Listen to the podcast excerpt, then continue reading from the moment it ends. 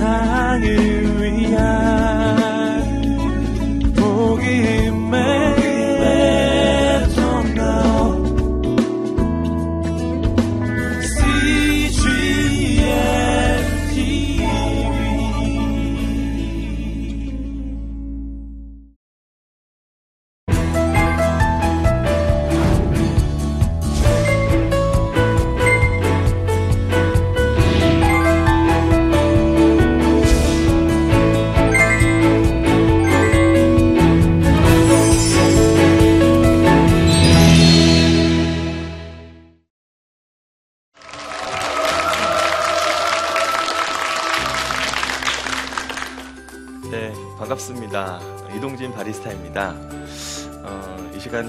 향기롭게 어, 커피 향기가 물씬 풍기는 그런 시간으로 어, 여러분들을 안내해 드렸으면 좋겠습니다.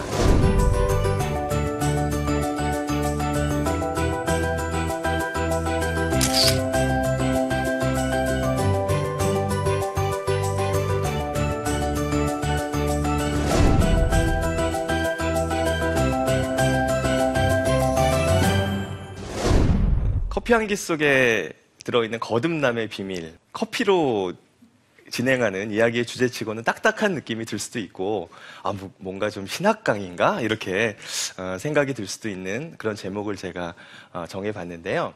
어, 사실은 이 커피라고 하는 이 하나님께서 주신 이 음식이 얼마나 아, 전도와 또 선교에 아, 도움이 될 수 있는 그런 도구이며 또 그 안에 하나님께서 어떤 어, 재미있는 또 그리고 어, 깊은 그 복음의 본질을 담아 놓으셨는지 어, 여러분들과 함께 나눠봤으면 좋겠습니다.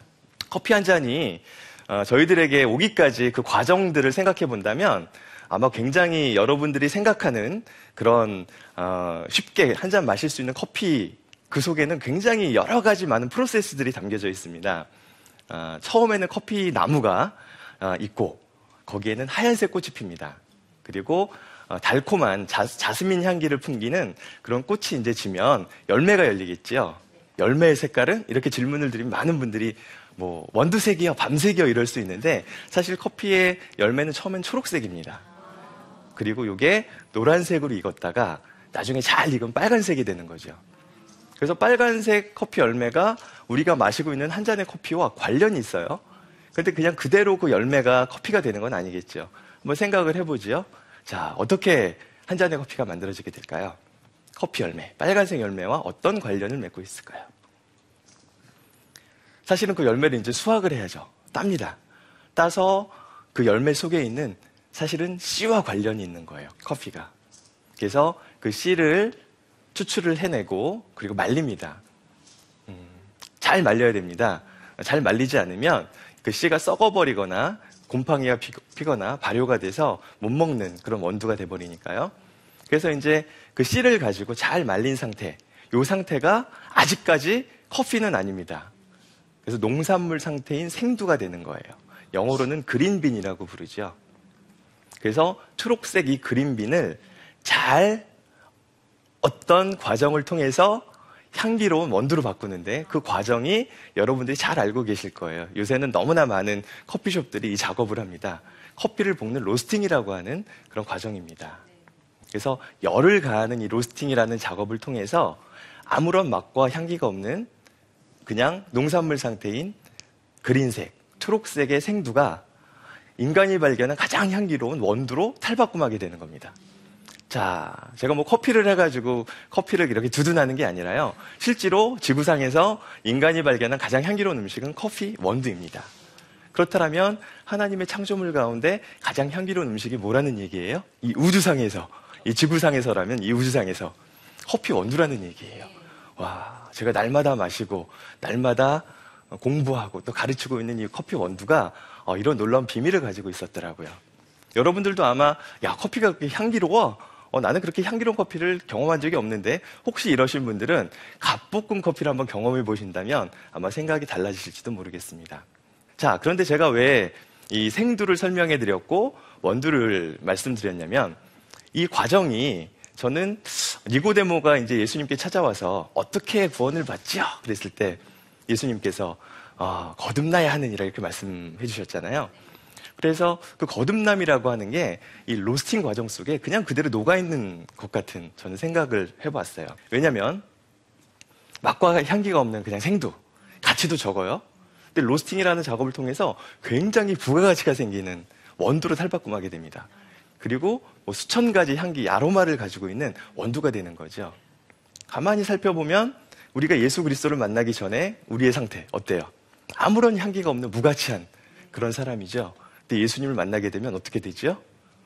아이덴티티가 달라지잖아요. 천국의 백성이 되고 하나님의 자녀가 되고 와 천국행 티켓, 티켓을 공짜로 얻게 되는 또 예수님의 향기를 바랄 수 있는 그런 사람으로 거듭나잖아요. 그 비밀이 이 과정 속에 로스팅 과정 속에 그대로 숨어 있더라고요. 마치 땅바닥을 기어다니는 애벌레가 허물을 벗고 창공을 나르는 나비가 되는 것 같은. 그래서 저는 로마서 1장 20절 말씀을 한번 생각해 보게 됩니다. 모든 만물 가운데 하나님의 신성과 능력을 심어 두셔서 안 믿는 사람들이 어떻게 어떻게 되죠? 결코 하나님 없다고 부인하지 못하리라는 그 말씀이 로마서 1장 20절 말씀이잖아요. 그래서 저는 어, 굉장히 자연 만물 가운데 하나님의 그런 어떤 계시와 또 하나님의 그런 여러 가지 섭리들을 숨겨 놓으셨는데 저는 이 커피 로스팅 이 작업 속에도 생두가 원두되는 과정 속에서 저는 날마다 이런 작업들을 해보면서 와 어떻게 이 거듭남의 비밀이 이렇게 이 속에 숨어 있지라고 놀라곤 합니다. 그래서 저는 이제 하나님께 기도를 했어요. 제가 날마다 다루는 이 커피를 통해서 하나님 전도를 좀 잘했으면 좋겠습니다.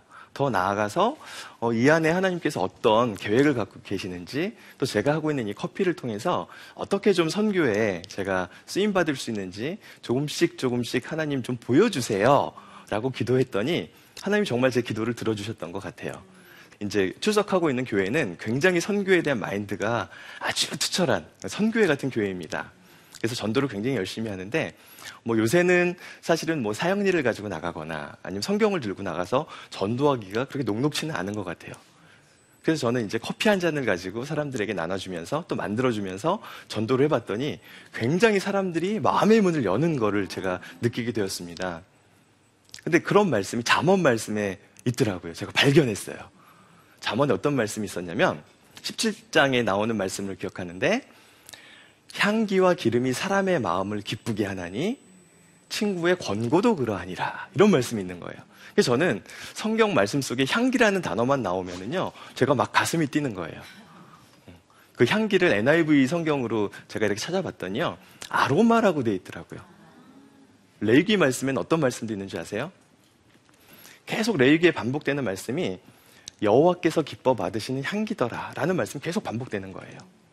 여호와께서 기뻐 받으시는 향기더라. 어떤 제사에 대해서 쭉 설명을 하고 여호와께서 기뻐 받으시는 향기더라. 그래서 그걸 또 제가 영어 성경으로 찾아봤죠. 그랬더니 거기에 on aroma pleasing to the Lord라고 되는 거예요. 그래서 하나님이 기뻐 받으신 아로마더라. 아, 아로마라는 단어가 나오니까 제가 또 가슴이 이제 쿵닥쿵닥 뛰는 거죠.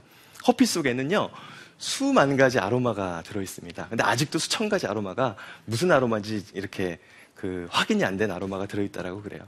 그만큼 많은 향기를 커피는 가지고 있습니다. 근데 이 향기와 기름이 사람의 마음을 어떻게 준다고요? 기쁘게 하나니. 잠언 말씀 이런 말씀이 나오는 거예요. 그래서 친구의 카운셀, 어드바이스도 그렇다. 어, 뒤에 말씀은 그래요.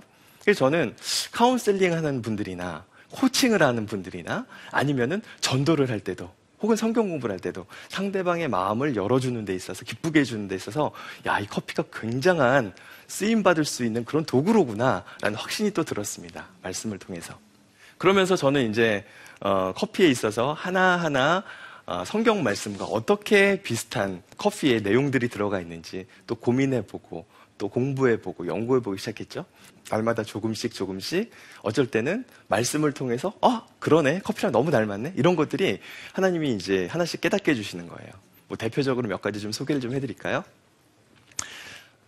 이런 거 있어요. 커피를 그라인딩 할 때요, 분쇄를 할 때요, 가장 커피가 강한 아로마를 풍겨내요. 가장 많은 향기가 커피에서 나와요. 그래서 저는 이렇게 grinding을 하면서 특별히 이제 기계로 가는 것보다 손으로 가는 hand grinder 있잖아요. 이렇게 갈 때, 어, 너무 영적인 작업처럼 느껴지는 거예요. 야, 내 자아를 부술 때 하나님이 나를 가장 향기롭게 받으시겠구나. 나를 낮출 때, 나를 겸손히 부서뜨릴 때 하나님은 나의 향기를 기뻐하시겠구나. 이런 생각이 들었어요. 그래서 grinding하는, 커피를 분쇄하는 이 작업은 하나님께서, 아, 저에게, 어, 너의 그런 자아를 내세우지 말고, 너를 부서뜨려야 돼. 너를 갈아버려야 돼. 라고 말씀해 주시는 것 같은 그런 작업이었어요. 또 있습니다. 커피는요, 원산지별로 굉장히 다양한 나라에서 다양한 맛의 커피들이 나와요. 저희는 뭐 브라질, 사실 저희 집이 브라질이에요. 아버지가 일찍이 이민을 가셔서 지금 브라질에서 이제 사업을 하고 계시는데 커피 사업은 아니고요. 이제 봉제 사업을 하고 계세요. 그런데 이제 아버지 덕분에 제가 브라질의 커피 문화를 엿볼 수 있었던 환경적 수혜가 있었죠. 나중에 커피라고 보니까 어, 하나님께서 저에게 굉장히 많은 그 환경적인 수혜를 주셨더라고요. 제가 일본에 어, 유학을 갔다가 또 일본의 대학 대학을 졸업하고 또 직장 생활을 했었어요. 그 7년간의 이제 일본 생활을 통해서 일본에 앞서 있는 또 핸드드립이라는 그런 커피 문화를 또 엿볼 수 있었고 제가 본격적으로 커피를 하면서는 뭐 이제 유럽의 커피 문화를 또 엿보고 뭐 다양한 세계의 이제 커피 문화들을 엿보면서 요새는 이 모든 것들을 한국의 비빔밥의 문화가 있잖아요. 다 이렇게 가져다가 휘휘 저어가지고 이제 한국적인 방법은 뭘까? 한국적으로 승화시킬 수 있는 방법은 뭘까? 이렇게 제가 요새 연구도 하고 공부도 하고 고민해보고 있습니다. 적도를 중심으로 북이 25도, 남이 25도, 요 커피 벨트라고 하는 곳에서 커피가 생산되어져요. 생각보다 많은 나라가 커피를 생산합니다. 그래서 약 60여 개국이었던 나라가 요새는 많이 더 늘었어요. 그래서 70여 개국이 커피를 생산하고 있어요. 1위가 브라질, 그 다음에 2위는 아시아에 있는 나라예요. 베트남이 쌀만 생산할 것 같은데, 오, 굉장히 많은 커피를 생산합니다. 뭐, 이렇게. 3위가 콜롬비아, 뭐, 그렇습니다. 근데 이런 나라들의 커피들마다 전부 다 다 개성이 다르고 맛이 다른 거예요. 그래서 그냥 그대로 즐겨도 맛있지만, 이 커피들을 섞어서 새로운 맛을 만드는 거를 뭐라고 부를까요? 블렌딩이라고 부릅니다. 블렌딩. 그래서 그 집만의 독특한 커피를 house blend 커피라고 부르는 거예요. 그 집이 어, 다른 데서는 맛볼 수 없도록 자기네들의 노하우를 가지고 커피를 섞어서 만들었다라는 의미를 갖고 있는 거예요. 근데 저는 커피를 섞으면서 이런 생각이 들더라고요. 교회 안에서 각각 개성이 다른 지체들이 합력해가지고요. 주님의 일을 선을 이루어가는 거예요. 코이노니아라고 부르죠. 이게 커피 블렌딩하고 너무 닮은 거예요. 각각 개성이 다른 커피들을 섞어가지고요. 맛의 하모니를 만들어내는 이 작업. 와, 그래서 저는, 야, 코이노니아를 설명할 때 이 블렌딩을 가지고 설명하니까 사람들이 굉장히 쉽게 이해를 하더라고요. 근데 또 블렌딩을 할 때 재밌는 커피를 하나를 베이스에 깝니다. 그게 뭐냐면 브라질 커피예요. 그 이유는 브라질 커피는 굉장히 온화하고요. 그 다음에 개성이 좀 적지만, 어, 뭔가 다른 커피들의 개성을 살려주는 그래서 본인은 브라질은 자기를 납작 이렇게 엎드려요. 낮춰요. 겸손하게. 그래서 헌신의 커피예요, 브라질은요. 그래서 헌신을 설명할 때 저는 브라질 커피를 가지고 설명하니까 사람들이 또 재밌어 하더라고요. 이런 게 굉장히 많은 거예요. 그래서 제가 찾아봤어요. 예, 이렇게 구글에서도 영어, 영어로도 검색해보고 혹시 이런 생각들을 하고 있는 다른 어떤 문헌이라도 있을까? 봤더니 영 나오지를 않는 거예요. 그래서 더 기도했어요, 제가 하나님께. 하나님 더 보여주세요. 야, 이런 생각들을 하나님께서 깨닫게 해주시고 알게 해주신 게 너무너무 감사해요. 그래가지고 또 이제, 이제 고민, 고민하면서, 기도하면서 또 생각해봤죠. 그랬더니요, 더 많이 보여주셨어요. 예를 들자면, 저희가 예수님을 믿었어요. 영접했어요. 자, 이제 드디어 예수님의 향기를 발할 수 있는 사람으로 변했습니다. 근데 참 재미있게도 이 향기가요, 예수님을 마음속에 영접하는 건 단 한 번, 1회 영접하면 되지만, 날마다 날마다 성령 충만하지 않으면은요, 어, 이 향기를 날려버릴 수도 있겠더라고요. 어제 제가 성령 충만했다고 오늘 성령 충만할 수 있다라는 보장이 없고요. 지금 이 시간에 제가 성령 충만하다고 내일 성령 충만하리라는 보장이 없는 거예요. 날마다 주님과 동행하면서 함께 주님과 대화하면서 이 그리스도의 향기를 계속 유지하는 게 되게 중요하더라고요. 이게 커피의 그 향기로운 향기를 유지하는 것과 너무 닮은 거예요. 커피를 막 볶으면 굉장히 많은 향기들이 뿜어져 나옵니다. 그 너무 고소하고 너무 신선한 향기가 좋아요. 기분을 좋게 해주고. 그런데 이 향기를 자칫 잘못, 보존을 잘못하면 어떻게 될까요? 냉장고에 커피를 잘못 넣으면 김치만 나는 커피가 되고요. 네, 커피는 그 냄새를 이렇게 빨아들이는 그런 성질을 가지고 있어요. 그처럼 커피는요, 어, 신선한 이 향기를 잘 유지해야 되는 거예요. 그렇지 않으면 커피의 맛은 굉장히 급격하게 다운될 수 있어요. 근데 저희도 예수님을 믿고 날마다 날마다 주님과 거룩하게 동행하지 않으면 이 성령 충만을 유지하기 어려운 거죠. 늘 성령 충만을 구해야 되는 거죠. 이렇게 하나님께서 저에게 이제 커피를 공부하면서 또 커피를 제가 학생들에게 가르치면서 어, 하나하나 어, 보여주시는 그런 커피에 관련된 컨텐츠를 제가 성경과 이렇게 접목을 해보니까요. 어, 굉장히 전도하는 데 있어서 어, 좋은 그런 어떤 컨텐츠들이 나오더라고요. 사실 저는 커피를 마시던 사람이 아니었습니다. 어, 제가 굉장히 이렇게 젊어 보이지만 생각보다는 나이를 먹었어요. 네, 제 나이를 맞추시기 쉽지 않으실 거예요. 네. 네, 제가 88 올림픽 때 제가 고3이었으니까 대충 나이가, 네, 계산이 되시나요? 네, 젊으신 분들이 많이 앉아 계시는데. 네, 제 입으로 말씀드리진 않겠습니다, 나이를. 자, 그래서 신선한 커피가 사실 동안의 비결인 것 같아요. 그 이야기는 제가 다른 시간을 통해서 또 한번 소개해 드리도록 하겠습니다. 커피가 굉장히 전도에 도움이 되는 그 사례를 제가 많이 가지고 있어요. 저희 교회가 아까 굉장히 스피릿이 있고 굉장히 전도를 열심히 하는 교회라고 그랬잖아요. 근데 저희 교회에서 제가 꽤 전도를 잘하는 그래서 전도왕상을 거의 예, 빠지지 않고 어, 이렇게 수상하는 그 어떻게 보면 하나님 하나님 앞에서 너무너무 감사하게 전도를 잘할 수 있도록 하나님이 이제 은혜를 주셨는데요. 그게 저는 커피를 가지고 전도하다 보니까 사람들이 너무 쉽게 마음을 열어주는 것 같아요. 제가 조금 전에 뭐라고 그랬죠? 커피를 마시지 않던 사람이라고 그랬잖아요. 제가 왜냐하면 한국에 있을 때 일본에 유학하기 전에 전혀 커피에 있어서 매력을 느낄 수 없었어요. 왜냐하면 벽다방 커피 다 이렇게 자판기 커피만 맛을 봤지 그 당시에는 제가 뭐 신선한 커피를 접할 수 있는 길도 없었었고요. 그리고 커피가 원두 커피가 있긴 있었으나 너무 오래된 외국에서 볶아진 거를 수입해다가 마시는 아주 오래된 커피들만 있었거든요. 그러니까 저한테는 전혀 커피가 매력적이지 않았었어요.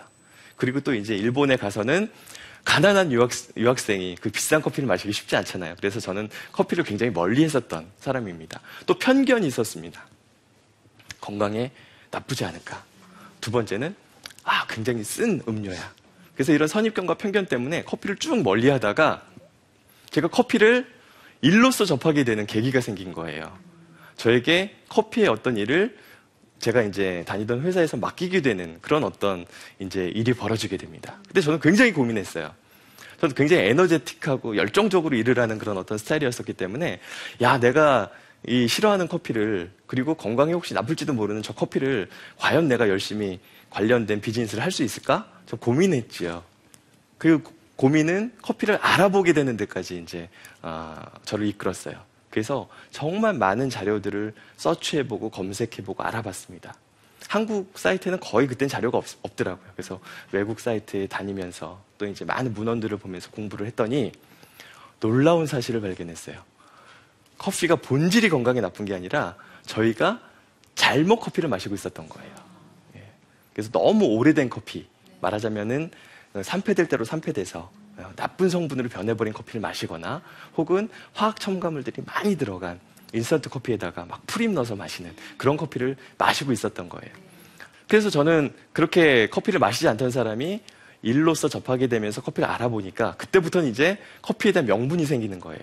와, 이 대한민국이라는 나라에다가 신선하고 건강한 커피를 마실 수 있도록 그런 문화를 한번 만들어 보자. 그런 문화를 한번 태동시켜 보자. 그러면서 굉장히 많은 이제 제가 커피로서 열정적인 일들을 시작하게 됐어요. 그래서 칼럼도 쓰고, 그 다음에 이제 많은 곳에 기고도 하고, 그 다음에 이제 기회만 되면은 신선한 커피가 뭔지. 볶기 전에는 쌀이야. 볶고 나서는 밥이야. 쌀은 오래 보관해도 되지만 볶은 다음에는 밥이 되니까 빨리 먹어줘야 돼. 이런 이야기들을 가는 곳마다 제가 이제 해서 신선한 커피에 대한 그런 많은 붐들을 조성하게 되었습니다. 근데 제가 이제 커피를 안 마시던 사람이 지금도 이렇게 커피를 여러분들에게 소개하고 알려드리는 자리에 서 있잖아요. 이게 사람들은 굉장히 신기하게 생각하는 거예요. 어떻게 커피를 좋아하지도 않았는데 이렇게 지금 커피를 하고 있어? 더구나 어서러지 권위를 갖고 있는 그런 어떻게 커피 전문가가 됐어? 뭐 이런 얘기를 하는 거죠. 그때 저는 기회는 이때다. 교회에 대해서 제가 빗대서 설명해 주는 거예요. 자, 교회도 마찬가지야. 사람들은 교회에 대해서 많은 오해를 하고 있어요. 교회를 가면 막 헌금을 뭐 강요하는 곳이야. 혹은 내 자유를 빼앗기고 시간을 많이 이렇게 빼앗기는 곳이야. 내가 뭔가 속박당하는 그런 느낌이 있는 그런 곳이야. 뭐 이렇게 굉장히 교회에 발을 들여놓기도 전에 교회에 대한 오해와 편견들을 가지고 있더라고요. 그래서 제가 나는 커피를 마시지 않았었지만 커피에 대해서 알고 봤더니 야 커피는 너무너무 맛있는 음료고 너무너무 건강한 음료야. 교회도 마찬가지야. 교회에 대해서 조금만 알아봐봐. 그럼 교회에 대한 선입견과 편견이 금방 벗겨지고 부서질 거야. 라고 이렇게 설명을 하면서 교회 첫 발을 들이게 합니다. 그리고 이제 저희 교회는 1층에 커피숍이 있어요. 어, 제가 만들어주는 커피에 대해서는 사람들이 되게 이제 어, 좋아하니까 일단은 제가 커피를 만들어주겠다고 뭐 이렇게 어, 권면을 하기도 하고 여러 가지 계기들을 만드는데요. 어쨌거나 커피 한 잔을 사이에 두고 대화를 풀어나가면은요, 굉장히 쉽게 사람의 마음의 문이 열리는 것 같아요. 협상의 법칙 뭐 이런 책을 보더라도요, 열 번째 안에 커피를 마시면서 협상하라 뭐 이런 이야기가 있는데 그만큼 커피는 사람의 마음의 벽을 무너뜨려주는 그런 어떤 어, 뭔가 영적인 그런 베버리지라는 생각이 들어요. 어, 왜 그런 어떤 그 뭔가 역할을 커피가 할까? 아까 그 향기와 기름이 사람의 마음을 기쁘게 한다 이런 말씀도 있었지만 저는 커피가 생명의 상징인 씨로 만드는 음료기 때문에 더더군다나 그렇지 않을까도 생각해 보게 됐습니다. 씨는 생명력이 있죠. 그래서 아주 오래전에 땅 속에 묻어놨던 토기를 발굴했는데 그 속에 막 씨들이 들어가 있는데 심으면 다시 발화하게 되는 그런 어떤 생명력이 있는데요. 이 커피는 생명력의 상징인 바로 그 씨를 볶아서 만드는 아주 자연 그대로의 음료이기 때문에 우리가 마시게 되면은 더더군다나 그런 영적인 그런 어떤 그 역할을 하게 되는 게 아닐까 생각을 해보게 됩니다. 그래서 여러분들도 커피 한 잔을 사이에 두고 안 믿는 자들에게 한번 복음을 전해보세요. 아, 그 사람이 복음에 대해서 접하게 되는 또 받아들이게 되는 그 반응이 굉장히 달라질 거예요. 자, 커피는요, 핸드픽이라는 작업을 통해서 등급을 분류하게 됩니다. 마치 뭐 이렇게 시골에 가면 할머니들이 이렇게 콩 가운데에서 이렇게 썩은 콩들, 벌레 먹은 콩들 골라내는 그런 장면을 보게 되잖아요. 커피도 마찬가지예요. 그 생두 자체에 벌레 먹은 거, 발효된 거, 죽은 거, 썩은 거 이런 것들이 섞여 있어요. 그래서 그런 것들 골라내야지만이 등급이 좋은 그런 어떤 커피가 되는 거예요. 그렇게 많이 섞여 있을수록 등급 낮은 커피가 되는 겁니다. 그래서 커피는 저희가 다 같은 커피라고 생각하지만 뭐 스페셜티한 좋은 커피가 있는 반면에 커머셜한 것들, 뭐 스탠다드한 아주 밑에 있는 그런 어떤 등급의 커피들도 있는 거예요. 그래서 커피숍마다 어떤 등급의 커피를 쓰는지에 따라서 맛들도 좀 달라지겠지요. 그래서 커피를 마시면서 예수 안 믿는 그런 사람이라면 마지막 때 이 비유랑 좀 비슷하지 않아요? 핸드픽 장면이? 가라지의 비유랑 비슷하지 않습니까? 그래서 양과 염소를 갈라놓는 그런 작업과 굉장히 저는 유사하다고 느꼈어요. 예수님 안 믿으면 마지막 때 큰일 나. 뽑혀 나가는 거야. 이러면서 커피 한 잔을 가지고 예수를 잘 믿을 수 있도록 권면도 할 수 있고 경고도 할 수 있어요. 안 믿으면 안 된다고. 그리고 아까 제가 다시 한번 반복하지만 거듭남, 뭐랑 유사하다고 그랬죠? 보랑 유사하다고 그랬죠. 우리가 예수 믿으면 예수 믿기 전의 상황과 예수 믿고 나서의 상황이 굉장히 달라지잖아요. 커피 생두 아무런 맛과 향기가 없다니까요. 정말로. 그리고 가치도 적어요. 얘를 로스팅을 하면 볶아버리면 어떻게 돼요? 가장 향기로운 인류가 발견한 지구상에서 발견한 가장 향기로운 음식으로 변화되어지는 거예요. 그래서 그 거듭남의 비밀을 여러분들이 커피 한 잔을 가지고 복음의 본질을 설명해 주실 수도 있을 거라는 생각이 듭니다. 그래서 전도하면 굉장히 쉽게 마음의 문을 열고 그리고 또 교회로 인도되어지는 그런 제가 많은 사례를 체험했어요. 음, 커피를 가지고 사람의 마음의 문을 열어주고 그리고 커피에 들어있는 성경적인 많은 컨텐츠들을 설명해 주면서 전도를 했더니 이게 너무너무 효과가 좋은 거예요. 어, 요새는 사실 선교사님들이 커피에 대해서 굉장히 많은 관심들을 가지고 계시더라고요. 그래서 커피를 가지고 선교지로 가시는 분들도 참 많으세요. 이것은 Business as Mission이라고 하죠. 미션을 통한 비즈니스를 하지 않으면 Back to 예루살렘을 향해서 선교하러 가기가 참 어려워졌어요. 그런데 저는 Business as Mission, BAM을요, Barista as Missionary로 한번 바꿔봤어요. 말하자면 바리스타가 선교사가 되는 거예요. 그래서 커피 한 잔을 통해서 많은 사람들과 접하고 그들에게 복음도 전하고 그리고 커피를 만들어주는 그 장소는 주일날 문을, 문을 닫으면 뭐 교회로 바뀔 수도 있는 그런 어떤 어, 새로운 패러다임이 아, 많은 선교지에서 일어나고 있는 어, 작금의 상황입니다. 이런 상황 속에 여러분들께서 커피에 대해서 이 향기로운 커피 한 잔을 통해서 아, 많은 주변의 지인들 또 꼭 전도하고 싶은 분들에게 커피를 통한 전도를 한번 시도해 보세요. 예, 챌린지해 보시면 여러분들이 놀랄 만한 그런 전도의 열매가 맺혀지게 될 줄로 믿습니다. 네, 짧은 저의 아, 커피 속에 들어있는 거듭남의 비밀 제가 여러분들에게 강의했고요. 어, 좀 향기로운 그런 어떤 강의가 됐는지 모르겠습니다. 감사합니다.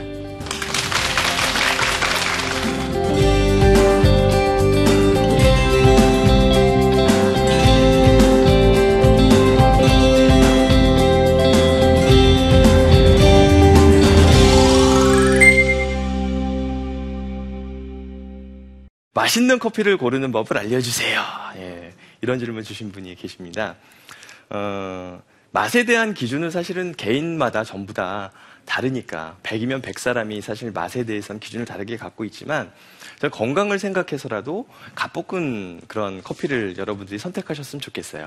요새는 아마 여러분들이 사신 동네에도요 몇 개씩 로스팅하는 로스터리 카페가 있을 거라고 생각이 됩니다. 거기에 이제 한 곳을 잘 정하셔서 주인장하고 좀 친해 놓으시면 오늘 뭐 무슨 커피를 볶으셨어요? 무슨 커피가 맛있어요? 이렇게 질문 드리면 아마 아, 잘 설명해 주시면서 여러분들이 이렇게 좋은 커피를 이렇게 권한 받을 수 있을 거라고 생각이 듭니다. 일단은 우유 고르듯이 꼭 커피를 사셔야 되는 거예요. 네. 요새는 우유 뭐 이렇게 제조 날짜가 찍혀 있는 우유도 있잖아요. 이 마지막에 그 유통 기한을 보지 마시고요. 언제 볶았는지를 보시고 사시는 게 좋은 커피를 맛있는 커피를 건강하고 신선한 커피를 고르시는 요령입니다. 다음 질문은 커피 믹스에 대해서 어떻게 생각하시나요? 네. 좋지 않다고 생각합니다. 네. 사실 뭐 어, 우리나라는 이 인스턴트 커피 강국이긴 하지만 원두 커피가 자연 그대로의 그 씨를 가지고 어, 볶아서 그냥 그대로 녹여 마시는 그런 어떤 어, 자연의 음식이라고 한다면 음, 인스턴트 커피 같은 경우는 사실 많은 화학 첨가물과 그리고 화학적인 향신료들이 버무려져 있어요. 음, 그래서 아토피라거나 이런 데 사실 좋지 않겠죠? 그런데 더더군다나 저밀도 콜레스테롤 덩어리인 이렇게 프림까지 넣어서 드시면 야, 그거는 사실은 이 혈관 질환이 거의 모든 성인병의 원인이 되잖아요. 혈관이 이렇게 동맥경화라든가 고지혈이라든가 이런 것들 그런 것들 유발할 수 있어요. 그래서 운동을 많이 하고 뭐 이렇게 산꼭대기에서 가끔 한 잔 마시는 건 모르겠으나 가만히 앉아서 일하시는 분들이 하루에 막 열대 잔씩 드시는 거는 굉장히 건강에 좋지 않다라고 생각합니다. 그래서 지양해야 되는 커피라고 생각이 들어요. 그래서 많은 주변의 분들에게 이 커피를 좀 패턴을 바꾸시라고 설명을 하나 사실은 인스턴트 커피를 드시는 분들이 좋은 원두 커피로 바뀌게 되는 거는요, 전도하는 거랑 똑같아요. 거의 성교랑 비슷해요. 문화와 문화를 부딪혀서 충격을 줘가지고 새로운 문화로 바꿔주는 거거든요. 이게 쉽지 않더라고요. 야, 그 커피 믹스는 가급적이면은 지향하시는 커피로서 그렇게 생각하시면 좋겠습니다. 커피를 알면 건강이 보인다. 몇 가지 편견과 오해를 풀게 되면은요, 우리에게 새로운 세계를 열어줄 겁니다. 이거를 인스턴트 커피라고 얘기 안 하고요. 원두 가루를 99% 인스턴트 커피에다가 1% 집어넣는 거예요. 찌꺼기가 남는 걸 확인하세요. 뭐 이렇게 얘기하는 거지. 카페 모카나 캐러멜 마키아토 같은 거 드시면 밥 두 번 드시는 거예요. 얼만큼 커피를 마셔야 돼요. 건강한 원두 커피를 어떻게 그러면 마실 수 있을 것이냐. 어떤 맛이 우리 몸에 잘 맞는 커피일까요? 어, 커피가 굉장히 범상치 않죠?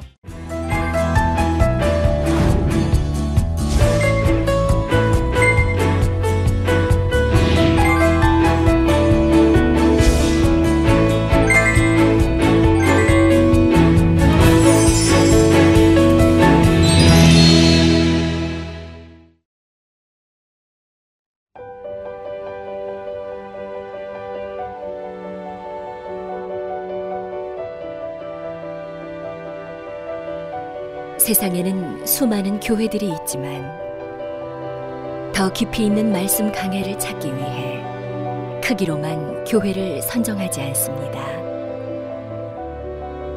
보다 좋은 영적 콘텐츠를 더 많이 나누기 위해 방송비를 받지 않습니다.